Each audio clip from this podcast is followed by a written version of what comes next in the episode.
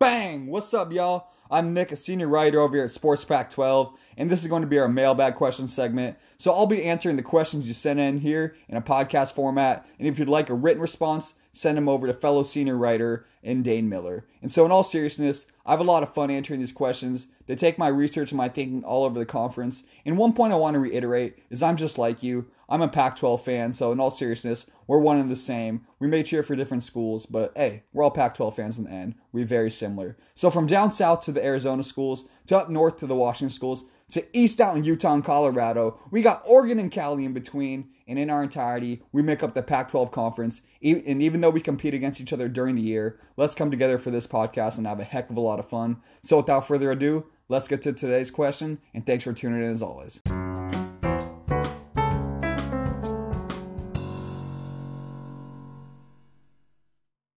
All right, guys, we got a quick read question here from Dave in Port Angeles, Washington. And today he asked me, Who's the best cornerback in the Pac? So, again, the question from Dave Who's the best cornerback in the Pac? Nice, smooth, simple, lets him get right to the answer. And so, looking at the list here of best cornerbacks, there's only going to be three options. A fourth would be Cam Bynum, but we're not going to include Cam Bynum in the rest of our discussion but he is a name to remember. He's a cornerback over at Cal and probably the fourth or fifth best cornerback in the conference. So, again, he's a name to remember. But looking at the only three options I'm really going to be talking about today, you've Oregon's Thomas Graham, UW's Elijah Molden, or Stanford's Paulson Adebo. And those are really the three cream of the crop here in the Pac 12. A bunch of different sites have them rated pretty similarly. You're looking at 247 Sports best Pac 12 players. You got Adebo ranked fifth best in conference, Molden ranked third best, and Graham, Graham, what the heck, and Graham listed at number nine. According to Athlon Sports, you got Graham and Molden slotted in as first teamers, and Stanford's Adebo as an all second team pick. So, looking at a quick synopsis of their prior accomplishments, essentially Graham has 40 passes defended, including 32 pass breakups, which is a really, really impressive number to me. Yeah, that's a lot, man. And he's getting ready for his senior year out there in Eugene. He was a Pac 12 honorable mention last season. He also had 64 tackles, which is good for number trace on the Ducks roster, and five tackles for a loss as well. So, really put up some very solid stats. But for me, he wasn't a first or second team selection. And the Pac 12 coaches vote on this award. First off, I'm not sure exactly how I feel about that because Herbert wasn't a first teamer last year. I'm not sure. I'm talking about Justin Herbert here, the quarterback. I'm not sure how he wasn't a first teamer last year, but hey, the coaches did not think that he was elite. They thought he was very good. Again, got an honorable mention hype, but to not get that elite knock maybe pushes him to the next level. But again, for me, I do keep that in the back of my mind. Why did the coaches not vote him there? So that's kind of the quick little intro on Graham. You got Paulson Adebo, and in two seasons he's been very solid. He's recorded four interceptions in both both in uh, both of his first two years, or excuse me, in, in each of his two years. I don't know. It's some weird stat I'm reading. Essentially, my dude has four interceptions in two different seasons apiece. And he also has defended 38 passes in those two years. Adebo was an All Pac 12 first team player last year. And the thing about him is he actually had a down year last year. So that's one aspects you really have to consider here. In a down year, he was an All Pac 12 first teamer. That's pretty impressive. But you do got to look at both sides of the coin here. So in terms of weaknesses, he lacked consistency last year, getting beat on double team moves. He looked back at the quarterback and man to man coverage on routes that were kind of progressing, you know, a little bit longer than cornerbacks used to guarding some really good offensive line, some sort of breakdown by the defense. So looking back at the quarterback in those type of situations is not good. And he's also struggling with some intangible factors at the position, including of when to flip the hips. So there are some things he can improve on. But again, just remember, he was a first team defensive selection in a down year. That really, really just shows, man, this guy's ceiling is extremely freaking high. And if he can return to his 2018 ability, he could easily become the best cornerback in the Pac 12. So, is he going to be the sophomore year version of himself or the junior year version of himself? That's going to be the question here. The last option we're looking at here is Elijah Molden. And so, it's really quite apparent how good Molden is just when you look at him. Last year, he had 79 tackles, 5.5 for a loss. He also had four interceptions, 17 passes broken up, and on top of that, he forced three fumbles.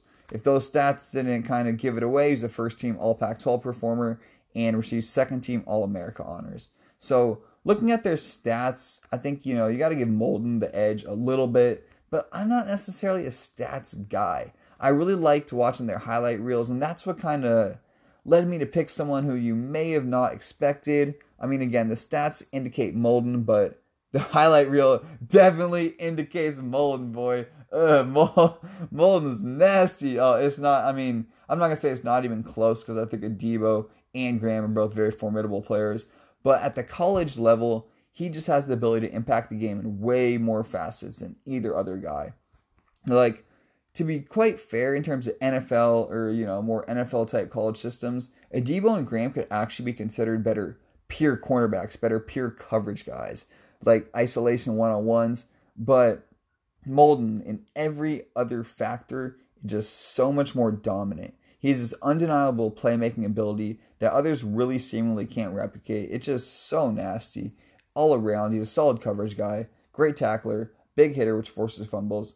And if you're looking back last year, came up with a crucial interception in the USC game, occurred in the red zone, and a touchdown had the potential to change the momentum, the, the momentum of that game and let the Trojans get back into it. UW still have a little lead. Bottom line, Molden making big plays when it matters most in the red zone.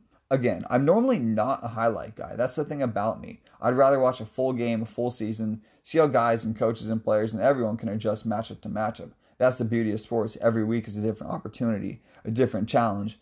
But for Molden, man, his highlights, it's just so apparent. And you're just looking at some of them, it's like he's tackling WSU's Max Borghi one on one. Borghi's, of course, supposed to be a first teamer next year. So you're looking at plays like that out of what could be considered a cornerback. That's pretty freaking nasty. My comparison is actually to Earl Thomas. Earl Thomas. Yeah, you're like, what? What did you just say? No, no, no, don't get it twisted. He's not Earl Thomas. He's not even close, not even on the same level, not even in the same freaking stratosphere. But at the college level, at the college level, not the NFL, he has an innate factor to really just always be around the ball and somehow make things happen. He's got heart, he's got spirit, he's a true football player, and there's just some things that are uncoachable. Some guys have it, and it's just beautiful to watch, and he has that. 247 Sports has him listed as a safety, but SI has him listed as a cornerback. For this conversation, I'm going to include him as a cornerback, but I think he might actually be better suited at the safety position. But for today's purposes, and according to SI, we're going to include him as a cornerback, which I've seen him play. So that's that's a lie. I haven't seen him play cornerback. Like like I'm lying out here. When I'm watching a football game, I'm not out there like, oh, I wonder what if Elijah Molden's playing safety or quarterback right now. that's not what I was thinking when I was watching the USC game last year. But seriously, SI is enlisted as a quarterback. So and again, he received second team All America honors. That I think that speaks for itself. But there's other things that I want to add about him that it just makes him even more impressive. So he didn't get as much time as he'd like as a freshman and sophomore because he was stuck in the depth chart behind NFL cornerbacks in Byron Murphy and Jordan Miller. But like the dude didn't get frustrated. He just kept working, kept working, and he earned himself all Pac-12 second team honors, largely due to his special teams play. And that just really impressive. Shows his heart and determination all over again. So if this is any sort of indication of his work ethic, y'all better watch out next year, man. He's gonna be pretty freaking nasty. And also, it really can't hurt learning under two guys who made their way to the NFL. So, looking at Molden all around, he's definitely the best player. Dave, thank you for the question. I'm thinking you're probably leaning this way since you're from Port Angeles. What do you think? Would he be a better suited corner or safety? Again, he's still the best cornerback in the Pac 12 according to me. So, thanks for the question. I'm out. Have a great day. And you know what? Cheetos and tuna.